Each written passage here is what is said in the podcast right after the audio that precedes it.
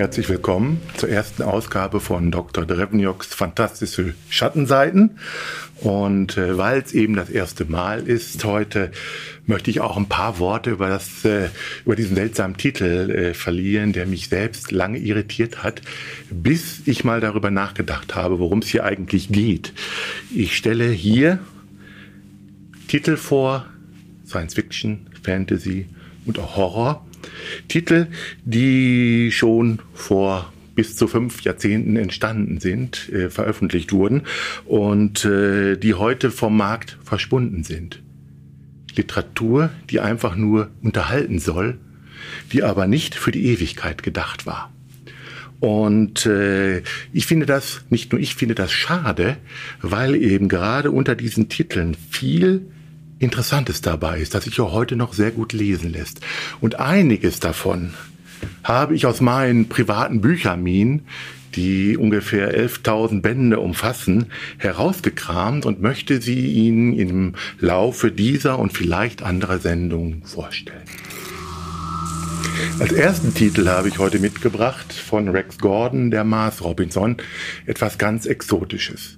Nach dem Zweiten Weltkrieg war vor allen Dingen die deutsche Science-Fiction-Szene hauptsächlich im Heft präsent.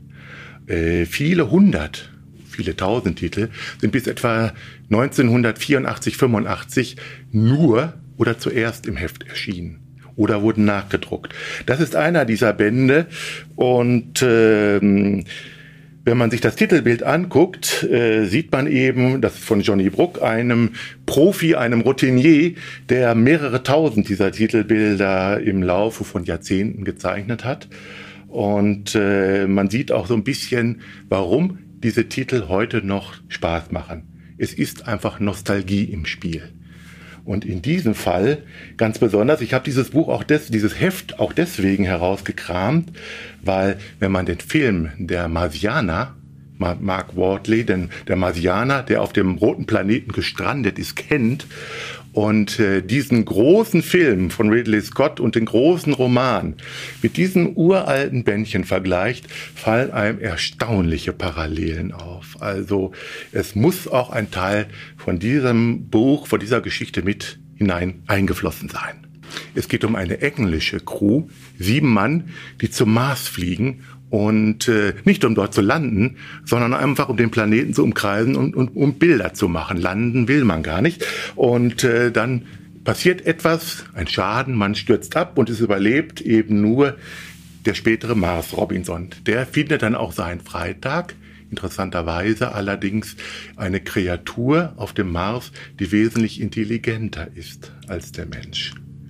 Und man lernt sich dann näher kennen und äh, im Endeffekt landet dann 15 Jahre später eine US-Crew, die den Mars erobern und als erste betreten will und auch gar nicht sehr gut gelaunt ist, als sie dort einen Engländer vorfindet. Das sind auch diese interessanten zeitgenössischen Spitzen, die immer in solche Geschichten auch einfließen. Dinge, die man heute nicht mehr weiß, die aber interessant sind, wenn, äh, wenn dieser historische Hintergrund ein wenig erläutert wird. Hier habe ich einen alten Heineband von Frederick Brown, Die grünen Teufel vom Mars. Einer dieser Titel, die hierzulande einem Buch gegeben werden, das im Original sehr viel schöner und sehr viel treffender Martians Go Home genannt wird.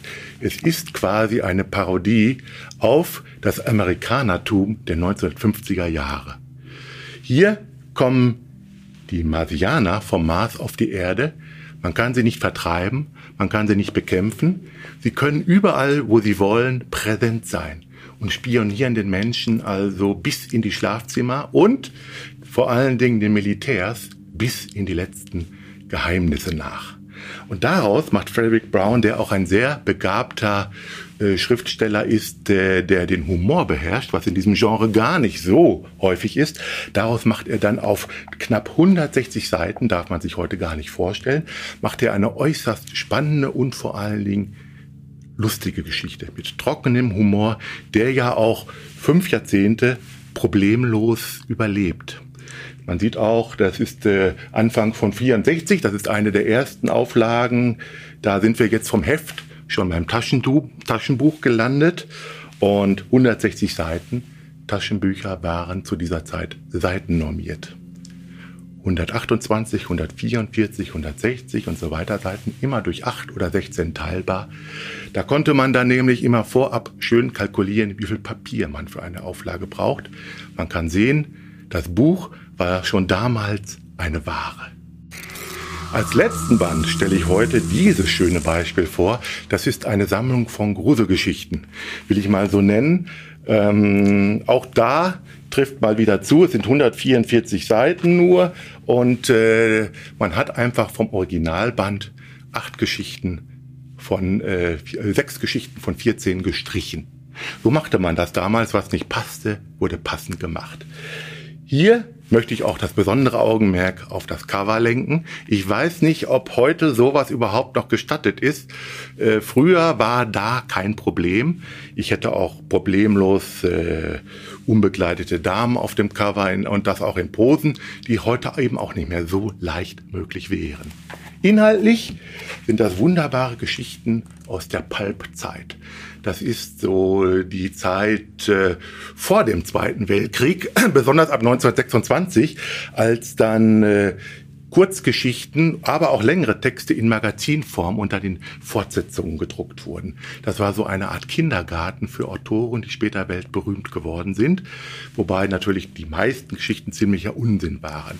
Trotzdem, es verbergen sich einige Perlen darin und es ist schade, dass eben solche Sammelbände, die, die haben damals nur zwei Euro, äh, zwei D-Mark 80 äh, gekostet, dass solche Sammelbände heute so gut wie gar nicht mehr erscheinen. Das wäre es für dieses Mal. Ich hoffe, ich konnte Ihnen so ein paar Schätze aus meinem Fundus näher bringen. Wenn es Ihnen gefallen hat, ich würde mich freuen. Ich habe noch genug Vorräte, die ich präsentieren kann. Vielleicht beim nächsten Mal äh, etwas mit dezenteren Covern.